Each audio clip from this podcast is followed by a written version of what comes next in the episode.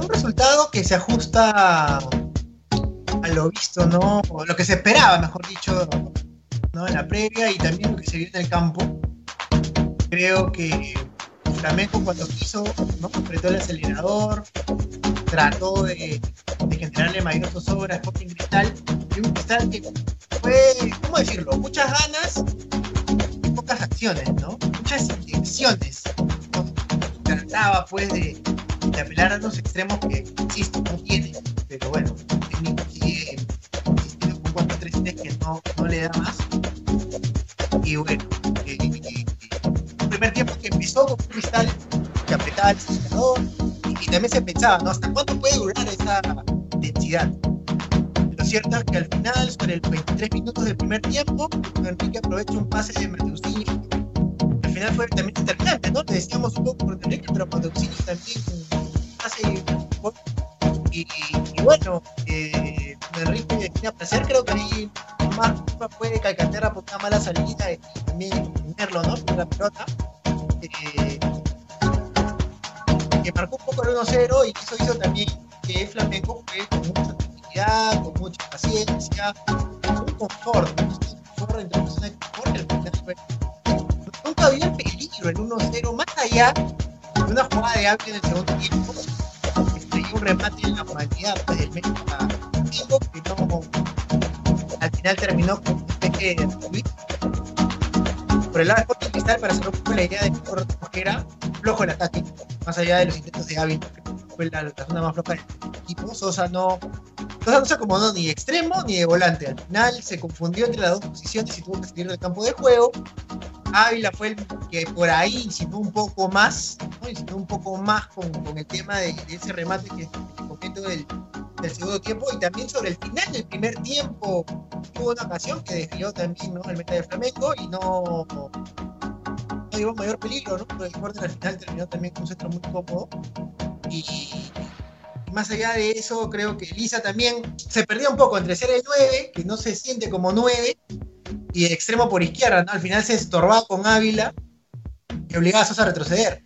Creo yo que a partir de este partido también le debería quedar más claro a Roberto Mosquera que Cristal debería jugar por el plantel que tiene con un 4-4-2. No seguir insistiendo con extremos que no, no tiene el equipo, porque Pacheco ingresó en el segundo tiempo y tampoco fue solución. Entonces, eh, al final Hugo Sousa, el, el, meta, el meta brasileño, no, más allá de ese remate de Ávila, un par de remates de Ávila y un remate de Cachita González que desvió ¿no? la, defensa, la defensa visitante, no pasó mayores apuros, se sintió muy cómodo también durante el partido. Y por el Flamengo, más allá de los nombres, creo que lo de Abigol fue muy flojo el día de hoy. Si tocó la pelota, habrá sido pocas veces. Más jaló marcas, creo que tuvo una labor de sacrificio y por ahí pues se puede valorar un poquito el trabajo. Y, y bueno, lo de Enrique me parece que fue lo más gravitante, junto también con lo de Matucini, ¿no? Que al final, este, con, con, esos desbordes que tuvo por la banda derecha de Flamengo, izquierda de Sporting Cristal, eh, también generó daño. Y, y, mención aparte, ¿no? Lo de Nilson Loyola creo que ya lo hemos comentado con Aldo durante la transmisión, no es lateral. Me parece que por la, por la necesidad que tenía Melgar en su momento lo, lo colocó en esa posición y por ahí que Gareca le llamó la atención y lo convocó a algunos partidos como lateral lo sigue convocando, ¿no? Quizás no con tanta asiduidad como antes, pero igual siempre por ahí lo tiene después de Marcos López en la opción.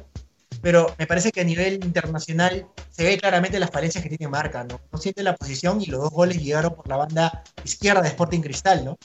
Lo comentaba, el centro de Mateusinho arrastró para que Bruno Enrique meta el 1-0 y en el segundo también un pase, un pase en profundidad y esos venenosos, ¿no? Al área rival Loyola no lee la jugada, deja que se desborde Mateusinho y, y, y anota el segundo gol del partido, ¿no? Al final, Flamengo, si hubiera querido, puede haber metido un par de goles más, pero dosificó, trató de darle la presión darle la pelota a Sporting Cristal, que tampoco supo hacer mucho con ella, y cuando tuvo que golpear lo hizo, lo hizo y, con mucha eficacia, ¿no? La eficacia que, la tiene el equipo de jerarquía, ¿no? Como, como lo es el subcampeón de la, de la Copa Libertadores. ¿Qué le viene a Sporting Cristal? Bueno, tiene que sumarle el próximo martes 12 de abril eh, contra la Universidad Católica de Chile. Creo que es clave que, que el elenco celeste por lo menos sume a uno, que es mejor.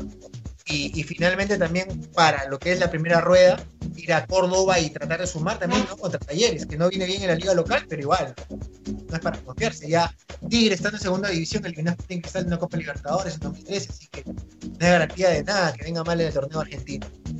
Vamos a ver si Roberto Mosquera, pues, no logra sacar muchas conclusiones de este partido.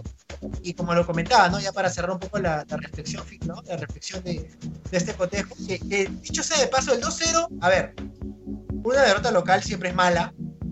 No, no hay forma de, de ver algo bueno, pero el 2-0 al final, si es que se da la lógica y Flamengo gana de robo este grupo, vamos a ver si la diferencia de goles por él ayuda, ¿no? Porque un 0 al final no, no, no es tanto no es tan doloroso, digamos, ¿no? Para que es la diferencia de gol con los rivales, pero bueno, vamos a ver cómo Flamengo va llevando el grupo, ¿no? Y, y para cerrar simplemente, me sigo preguntando, ¿no?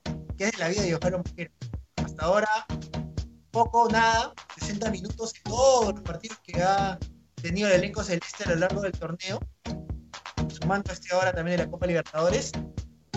Nada, no aparece. Hoy estuvo en la banca y se quedó en la banca. nada, lo dejo ahí como reflexión final y el tiempo responderá ¿no? esta pregunta que hasta ahora no tiene respuesta.